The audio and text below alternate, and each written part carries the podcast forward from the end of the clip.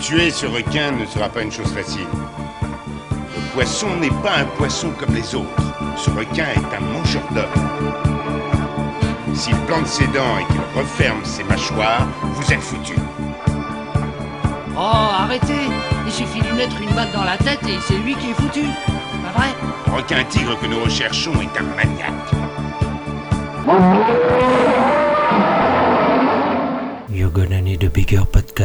Bienvenue à la plage, bienvenue sur Shark Parade, votre podcast tout entier dédié à la plus grande gloire des films de requins tueurs. Je suis le professeur Rico et nous nous retrouvons pour nos transports hostiles dans le monde des squales du cinéma.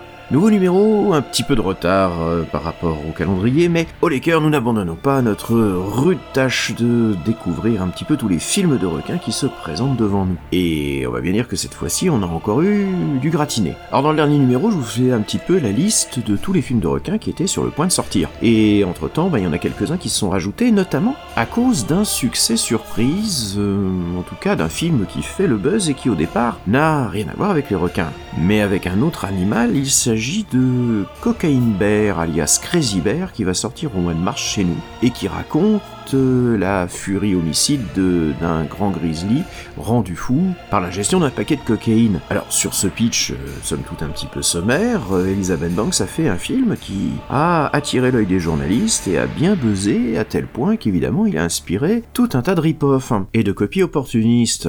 On a nos amis de The Asylum euh, qui nous préparent un Attack of the Met Gator avec un crocodile qui cette fois-ci a bouffé de la méthamphétamine. Et puis jamais le dernier pour récupérer un titre idiot, nous avons eu évidemment un Cocaine Shark qui a été immédiatement mis en chantier par Marc Polonia, qui après son charculat de sinistre mémoire nous avait sorti un Doll Shark avec sa poupée envoûtée, et qui était par ailleurs en train de travailler sur un Jurassic Shark 3, alors je sais pas s'il a repris la franchise de Brett Kelly, mais enfin, on peut pas véritablement dire que ça va être une conjonction de talents. Et donc qui nous promet son Cocaine Shark euh, dans la foulée. Ce type est en train de fournir la moitié du catalogue euh, des films que je vais avoir à traiter dans les numéros à venir. Et ça me terrifie d'autant plus. En tout cas, le Cocaine Bear ayant fait un succès un peu surprise aux États-Unis, il y a fort à parier qu'avec la conjonction de la sortie de The Meg 2 cet été, le genre du film d'attaque animale a encore de bons moments devant lui. Alors, je vous rappelle le principe de Shark Parade euh, avant d'attaquer plus précisément les films de cette session. Nous avons tiré au sort deux films de requins que nous allons mettre sur le grill pour en tirer les qualités squalographiques, c'est-à-dire cinématographiques et squalesques qui sont l'originalité, l'histoire, les personnages, la réalisation, l'ambiance, la qualité des requins, leur attribué de 0 à 3 points selon qu'ils sont non acquis, insuffisamment acquis, en cours d'acquisition ou acquis, ce qui nous donne un total de 18. Nous rajoutons 2 points personnelle, ce nous donne un total de 20 pour reclasser les films dans une des 5 catégories suivantes. Au-dessus de 16, on a un incontournable, de 12 à 16, on a un bon film, de 8 à 12, on a un film routinier, mais enfin à partir de 10, on est déjà dans la moyenne et des films regardables, de 4 à 8, on est dans le film nul, et en dessous de 4, on est dans le film à fuir. Alors euh, aujourd'hui nous allons traiter de deux films. Le premier est un petit film amateur de 2008, Marina Monster de Christine Whitlock, un micro-budget tourné au Canada en amateur, et un- une production de chez The Asylum, ça faisait longtemps, réalisé par euh, le multirécidiviste Mark Atkins. Il s'agit de Planet of the Shark de 2016. Alors, prêt à jeter à l'eau? Bull sharks have been seen in the Mississippi River, going as far north as Illinois, eating as they go in fresh water.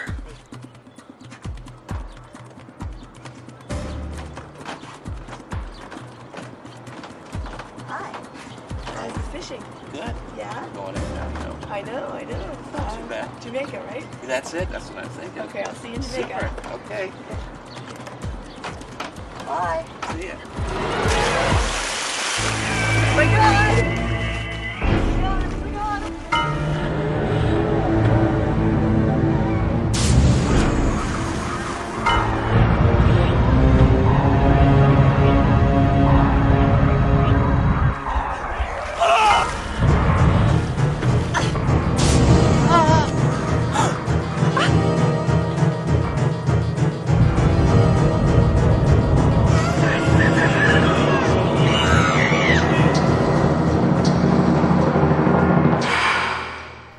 Bien avouer, ce podcast parfois m'amène à voir de ces trucs. Voilà, quand je vois ce genre de film de requin, bah, je, me demande, à qui la faute? Qui je dois blâmer? Je dois blâmer le gouvernement? Je dois blâmer la société? Je dois blâmer ce qu'on voit à la télé? Non.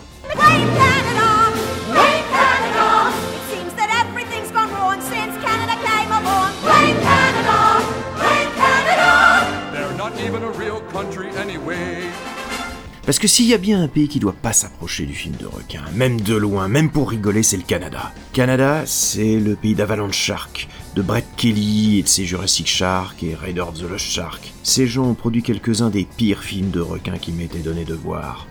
Or autant vous dire que ce fadé, une autre production semi-amateur du pays, m'enthousiasmait que très modérément. Parce que là encore, j'ai une nouvelle concurrente dans la catégorie des ciné, des réalisateurs, des gens avec une caméra parmi les pires que la profession ait engendré. Christine Whitlock et son Marina Monster. Nous sommes à Hamilton, Ontario, un port de plaisance canadien où des gens se font attaquer par un mystérieux requin bulldog alors que se prépare une compétition de voile qui camoufle aussi visiblement un trafic de drogue.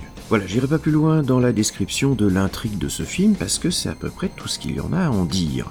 Ce film repose sur un canevas mécanique assez terrifiant. Toutes les 3 minutes, on a des gens qui se baladent sur les pontons de la marina et qui se font soudain attaquer par le requin. Alors, quand dis se faire attaquer par le requin, c'est-à-dire qu'ils sont sur les pontons, ils discutent, au mieux ils se balancent soudain des pontons pour rigoler, et au pire, la caméra se met littéralement à trembler pour simuler le fait que le requin il est censé attaquer les lieux. Tout le monde tombe à l'eau, et après s'être affolé deux ou trois secondes, et ben hop, on passe sous l'eau.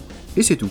Le requin, on voit tout juste un bout d'aileron qui passe un moment. euh, Et hop, on passe à la scène suivante. Et là, on regrette les attaques de requins parce que cette fois-ci, c'est 3 minutes de discussion oiseuse par des comédiens amateurs, entrecoupés par les interventions d'un certain professeur Squid, qui vient nous expliquer que le requin bulldog est un prédateur impitoyable.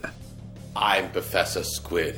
Tonight we're here to talk about sharks, evil eating machines that live in the ocean, but not always. They're now in fresh water, eating people whenever they go. Hungry, evil sharks.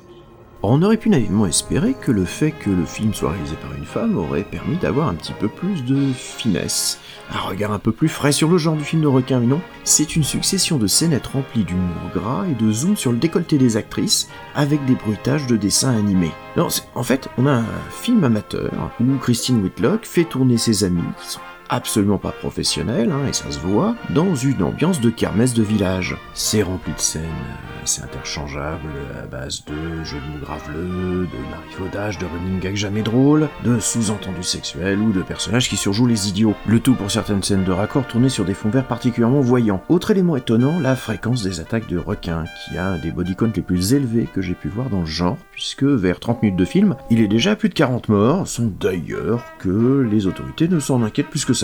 Des attaques toujours filmées de la même façon, à base de caméras qui tremblent pour justifier que les gens tombent à l'eau, comme si le requin provoquait des séismes. Un requin d'ailleurs qu'on ne voit quasiment jamais sauf à la fin, j'en reparlerai. Le nombre de victimes entraînant aussi le fait que comme euh, le nombre d'acteurs est limité, hein, c'est les amis de Christine Whitlock, eh ben on revoit les mêmes avec des perruques invraisemblables pour faire nombre. Bref, c'est pas bon. Alors le requin, je vous dis, on le voit un peu à la fin, et c'est littéralement une baudruche gonflable qui parle.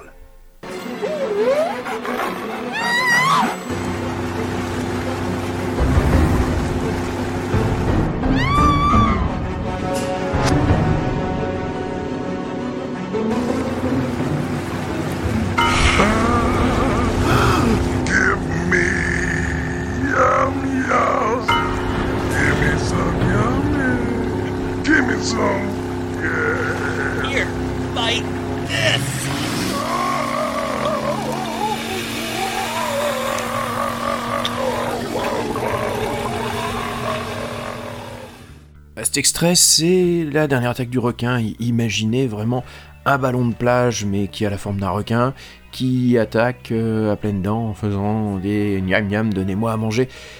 Ça résume un petit peu tout le projet de Christine Whitlock, hein, c'est-à-dire de faire un film pour s'amuser avec les copains. Euh, Est-ce qu'on peut lui reprocher? Non, mais moi mes films de vacances, je les garde pour moi, je vais pas les présenter au public.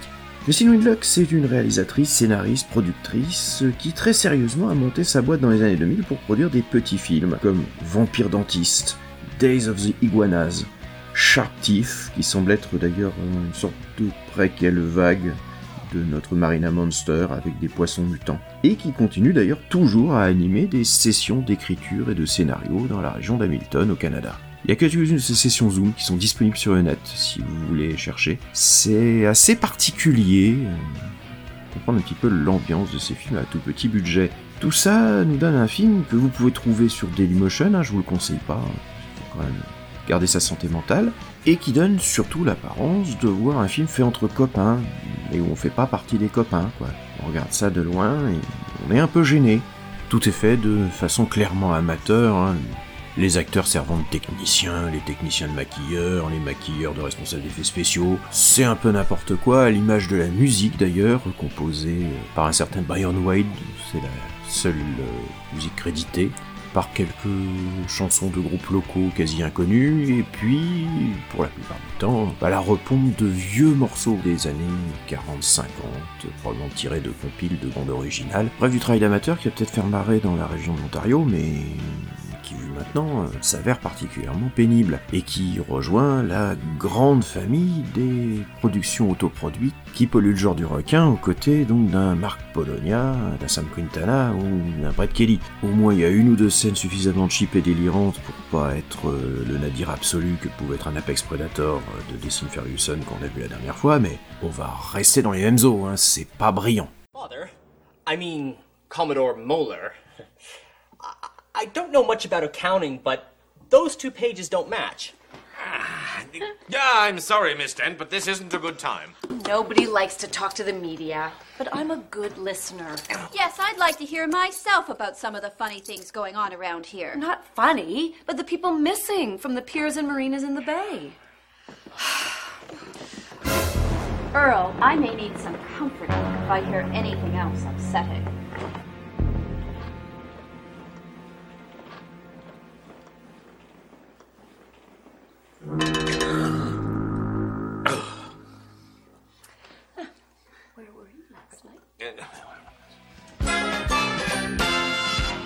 Les qualités scolographiques de ce Marina Monster, bah, ça va pas aller bien loin. Originalité acquis.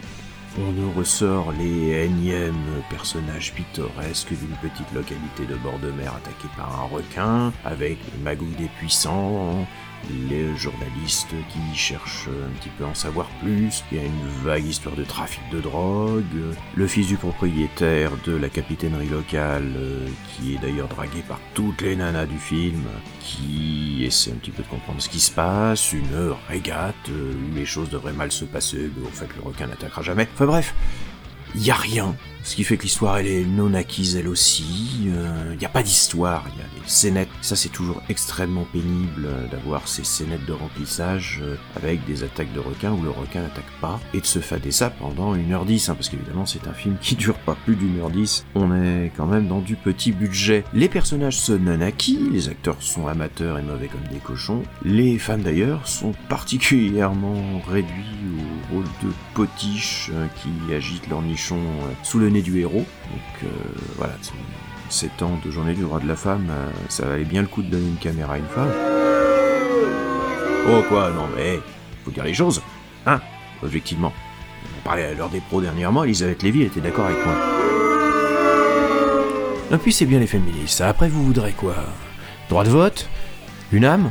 La parité dans les podcasts? Bon là ça va être difficile pour le dernier. Et puis rappelez-vous que c'est Françoise Giroud qui disait que la femme serait vraiment l'égale de l'homme le jour où un poste important désignerait une femme incompétente. Et ben dans le film de Raquin ça vient d'être fait. Voilà. Vous n'avez plus à vous plaindre. Ambiance, il y en a pas, mais que c'est long, que c'est long, c'est non là encore. Il se passe rien, il se passe rien lentement. Donc forcément, eh ben, on s'ennuie, on fait rapidement autre chose. La réalisation, c'est non. Parce que il n'y a pas de vraie réalisation, c'est de la caméra posée sur trépied, et puis sinon, bah, c'est toujours les mêmes scènes sur les pontons de la marina qui est secouée par des grands tremblements, et les gens tombent à l'eau, et oh mon dieu, on agite les bras, et hop, on passe sous l'eau, et hop, scène suivante. On demande pas que ce soit du Bergman, au moins que ça atteigne le niveau de Famille Antoniente, même là c'est pas réussi. Requin enfin, allez, insuffisamment acquis parce que on le voit très peu, mais quand on voit cette baudruche gonflable qui jaillit de l'eau, attaque notre héros tout en grognant et en parlant, eh ben au moins on a une scène drôle. C'est pas grand chose, mais cette scène, c'est peut-être ce qui va sauver le film du néant absolu. Voilà, ça nous fait un total de 1, c'est à fuir. J'ai pas envie d'ajouter j'ai pas envie non plus forcément d'en retrancher parce que le film n'est pas fondamentalement antipathique, c'est de la grosse comédie pataude, et on sent au moins que les gens qui l'ont fait ont eu l'air euh, de s'amuser entre amis. On aurait bien voulu aussi s'amuser avec eux, mais y a vraiment pas de quoi. Donc voilà, euh, on est dans le prototype de ces films semi-amateurs qui sont tellement obscurs qu'il n'y a même pas d'affiche sur Sens Critique quand euh, Quentin va vouloir en faire la recension. Il y a même pas de quoi se mettre en colère, autant que Christine Whitlock au moins, contrairement à d'autres, nous sort pas un film toutes les 25 minutes. Donc voilà, il fallait le tirer un moment à un autre, fallait le visionner un moment à un autre. Le podcast en sortit le grandit, certainement pas, le film de requin encore moins, le cinéma n'en parlons pas, mais au moins c'est fait. Voilà, celui-là il est soldé. J'espère au moins que Planet of the Shark va nous offrir quelque chose d'un petit peu plus sympathique à se mettre sous la dent. This is where they survived the Great Flood. It's the safest place in the entire world. They got rockets here. We do, actually. Rockets won't stop them when they come. When who comes? Sharks.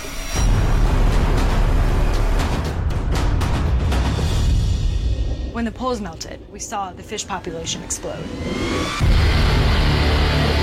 The smaller fish eat the larger fish, and all the way on up to the top of sharks. The ocean is dying. What you're left with is a bunch of top predators with nothing to eat under the water. They look for food on top of the water, and that's us. And we need to launch the rocket before then. Hold on, summon.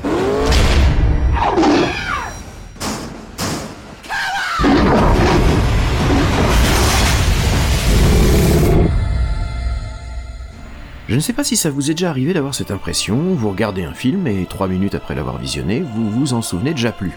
Eh ben c'est exactement ce qui m'est arrivé avec Planet of the Shark. C'est pas qu'il est particulièrement mauvais, ni même particulièrement intéressant, il est juste tellement inconsistant dans son style, dans sa forme, que rien n'accroche, ni n'a d'aspérité, et au final, on l'oublie quasiment après l'avoir vu.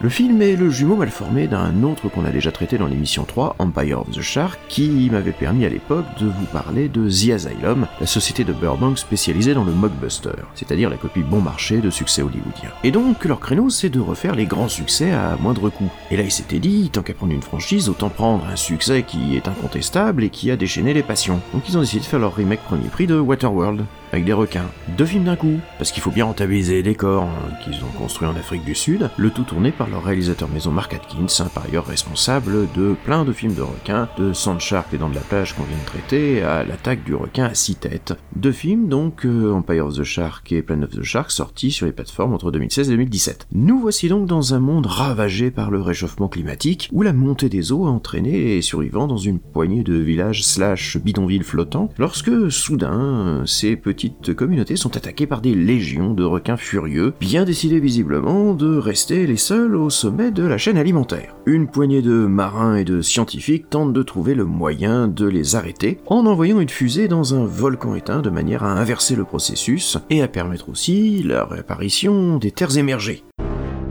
Ouais, il y en avait des milliers. On a déjà vu des grands bandes dauphins, ouais. Là, c'était pareil, mais avec des requins. Jamais j'en avais vu autant au même endroit, je te jure. Et puis, il y en avait un. Il était vraiment énorme. Tu espères que je vais croire à ton histoire alors que jamais on a vu une telle chose? Ouais, et ben on dirait que l'océan s'adapte. D'accord, d'accord. Mais est-ce que tu ne crois pas plutôt que les requins ont été attirés par le carnage, mais qu'ils n'ont pas détruit la ville? On les a déjà vus rappliquer après des désastres, comme après le chavirage de Charna.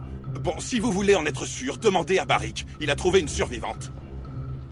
Alors, euh, Planet of the Shark est un film qui paradoxalement ne manque pas d'une certaine ambition visuelle, et voire même esthétique, mais qui est fortement limité par ses moyens. En fait, il s'agit de recréer un monde à la Waterworld, avec euh, mélange de plans larges en images de synthèse, et de décors mal reconstitués sur l'eau, avec quelques pontons filmés de très très près, parce que, petit budget oblige, il s'agit d'utiliser tous les angles de caméra un peu fermés qui permettent de faire croire un maximum qu'on a du décor, alors qu'en bon margoulin, ils nous ont construit trois pontons, et ils tournent simplement le sens de la caméra pour nous faire croire qu'on est dans différentes villes. Et Atkins s'en sort pas trop mal là-dessus, sauf que bon, D'un côté, tu sens que financièrement, ça roule pas sur l'or, donc au bout de quelques minutes, hein, tu repères les mêmes filets de pêche et les mêmes planches en bois pour euh, figurer plusieurs villes flottantes. Mark Atkins, qui est quand même pas complètement manchot, fait ce qu'il peut avec ce qu'il a, d'autant qu'il n'est pas particulièrement aidé par son casting. C'est pas qu'il soit vraiment mauvais, c'est qu'on les sent pas des masses concernées, hein, même quand ils sont censés incarner des espèces de pirates pêcheurs badass qui font des haka en tapant du tambour. C'est plus ridiculo-pathétique qu'autre chose, d'autant que ce casting censément badass est clairement passé, notamment pour le personnel féminin, chez la coiffeuse esthéticienne avant de venir. Alors je sais bien que la fin du monde n'empêche pas d'être soigneux, mais quand même il faudrait faire un petit peu plus pour essayer d'être crédible, avec des scientifiques permanentés en crop top de 25 ans. Alors, non, le problème c'est moins l'acting que ce qu'on fait jouer au personnage, qui est globalement inintéressant. Euh, ceux-ci passent beaucoup trop de temps à expliquer ce qu'ils font, au détriment de le faire à l'image, notamment avec d'interminables scènes de parlotte pseudo-scientifiques. Alors, je crois que nous serons capables de créer une machine qui émet les mêmes ondes qu'un bateau échoué et que ses passagers dans l'eau. Si on le place à l'endroit adéquat, les requins s'y regrouperont. Et où vous comptez le mettre?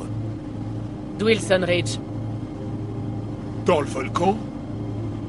C'est une caldeira sous-marine. Il y a quelques cheminées, mais il est en sommeil. En gros, il dort, mais il n'est pas mort. Lorsqu'il entrera en éruption, il libérera plusieurs mégatonnes d'énergie. Comment ça en éruption? Nous allons utiliser l'émetteur AR.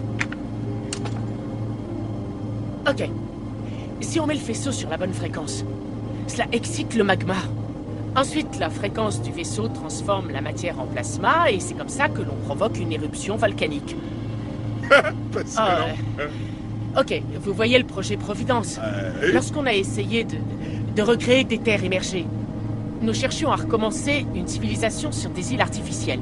L'idée derrière tout ça, c'était de se servir de roches magmatiques et de les convertir en terres habitables. Donc, on se sert du harpe afin de réveiller le volcan en perçant un trou dans l'atmosphère grâce aux ondes électromagnétiques concentrées. Ouais, je me rappelle de tout ça. Le tsunami n'est pas passé loin. Et c'est ça qui rend le film globalement beaucoup trop long.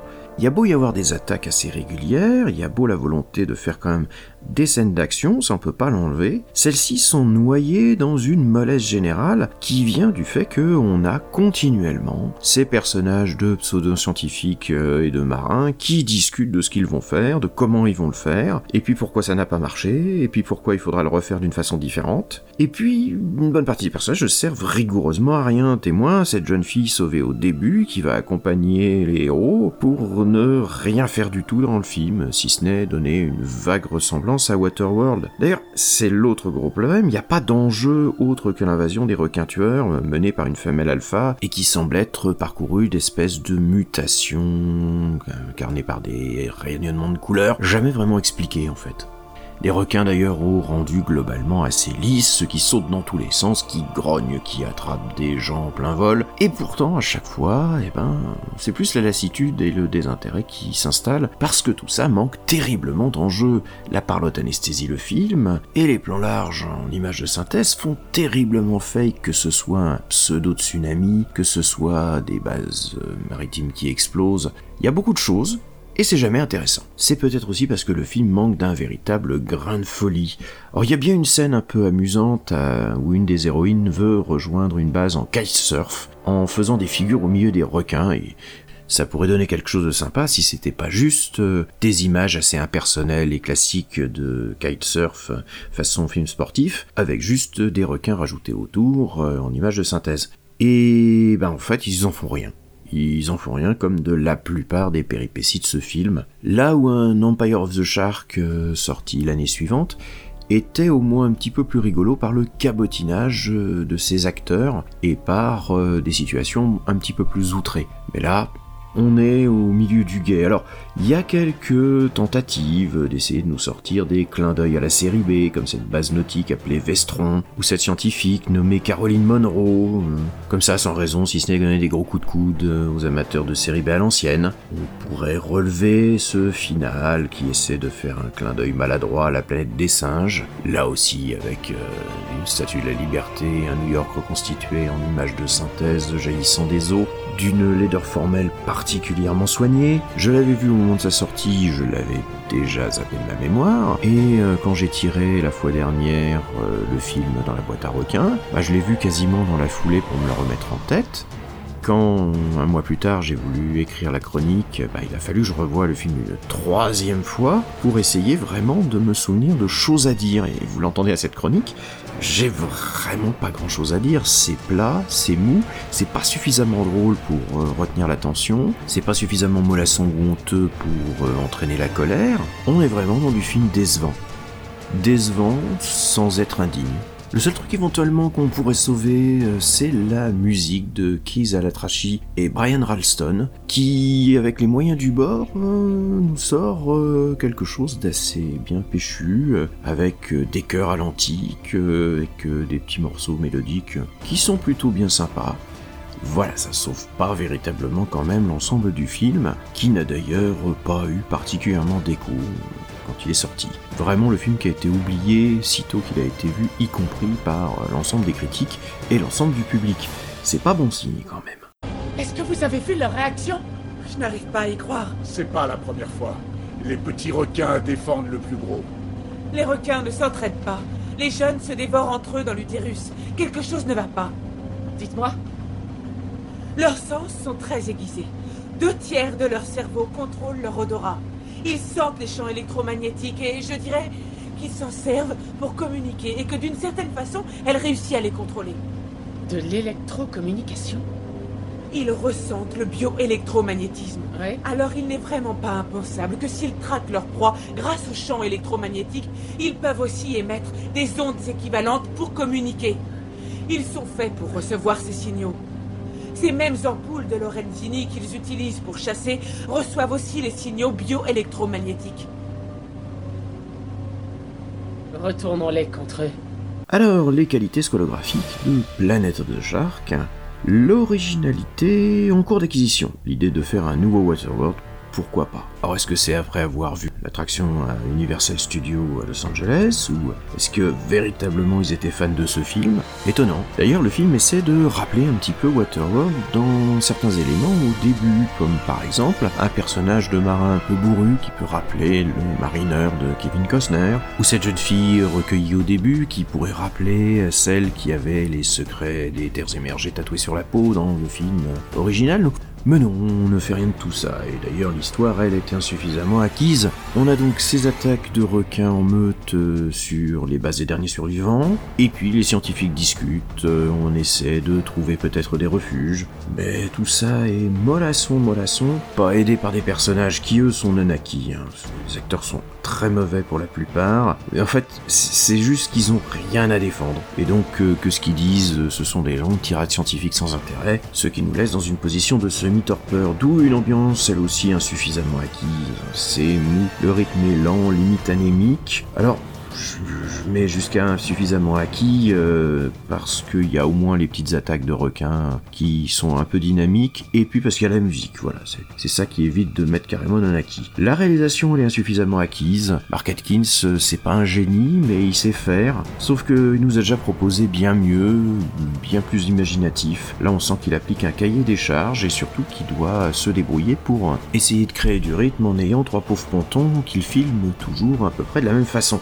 Les requins, sont en cours d'acquisition. Ils sont nombreux, pas trop mal faits. Alors le, le rendu est toujours assez lisse, mais ça reste quand même euh, informatiquement bah, un des points forts de The Asylum ces dernières années, quand ils se donnent un petit peu la peine de, de faire des requins, c'est qu'ils ont maintenant beaucoup de modèles numériques qu'ils réutilisent et qui rendent assez bien à l'écran. Voilà, euh, ça nous donne un total euh, de 7. J'ajouterai un demi-point pour une ou deux scènes, euh, notamment au début, un peu plus rythmées, avant que ça s'étiole complètement. 7,5 sur 20, c'est nul. Ça frôle le routinier parce que c'est pas complètement mal foutu, mais en fait, euh, ça ne passe pas la rampe. On est vraiment sur le film milieu de gamme qui déroule ses péripéties tel un cahier des charges et qui n'a pas grand chose à offrir. J'enfoncerai pas de clous supplémentaires dans le cercueil. euh, à tout prendre, voyez plutôt Empire of the Shark et encore, il n'est guère mieux, si ce n'est qu'il cabotine un peu plus. Donc, euh,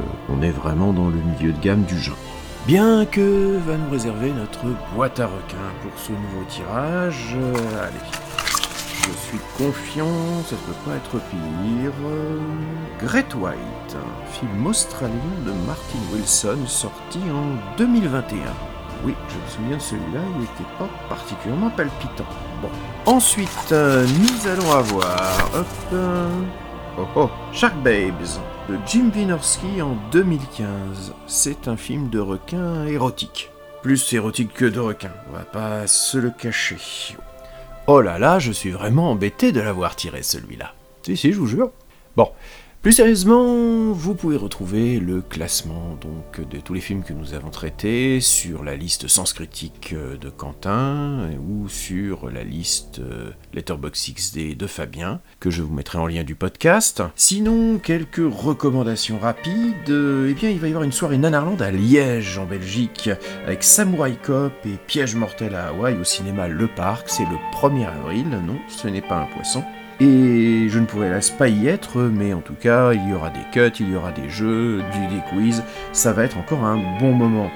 Je vais faire aussi une petite recommandation toujours dans les festivals euh, Copinage, avec le 45e Festival international du film de femmes de Créteil, du 24 mars au 2 avril à la Maison de la Culture et au cinéma La Lucarne, avec notamment un hommage au cinéma iranien, avec la présence de Rebecca Zotowski, de Colin Serrault.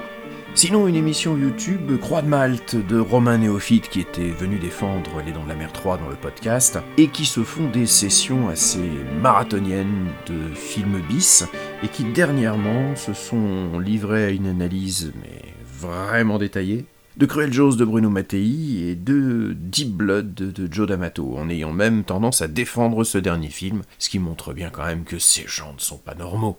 Voilà, alors euh, où est-ce qu'on peut se retrouver? Sur Twitter, Tricot, même si je suis un petit peu moins ces derniers temps. Je me suis inscrit moi-même sur Sens Critique et je fais un peu mes chroniques de tous les films que je peux voir euh, au fur et à mesure. Là aussi, euh, sous le nom de Professeur Rico, vous me trouverez facilement. Nous nous retrouvons à peu près dans un mois, plus ou moins, pour traiter donc euh, de Grand Blanc et de Grande Blonde. Je vous dis à bientôt et en attendant, vous pouvez retourner vous baigner?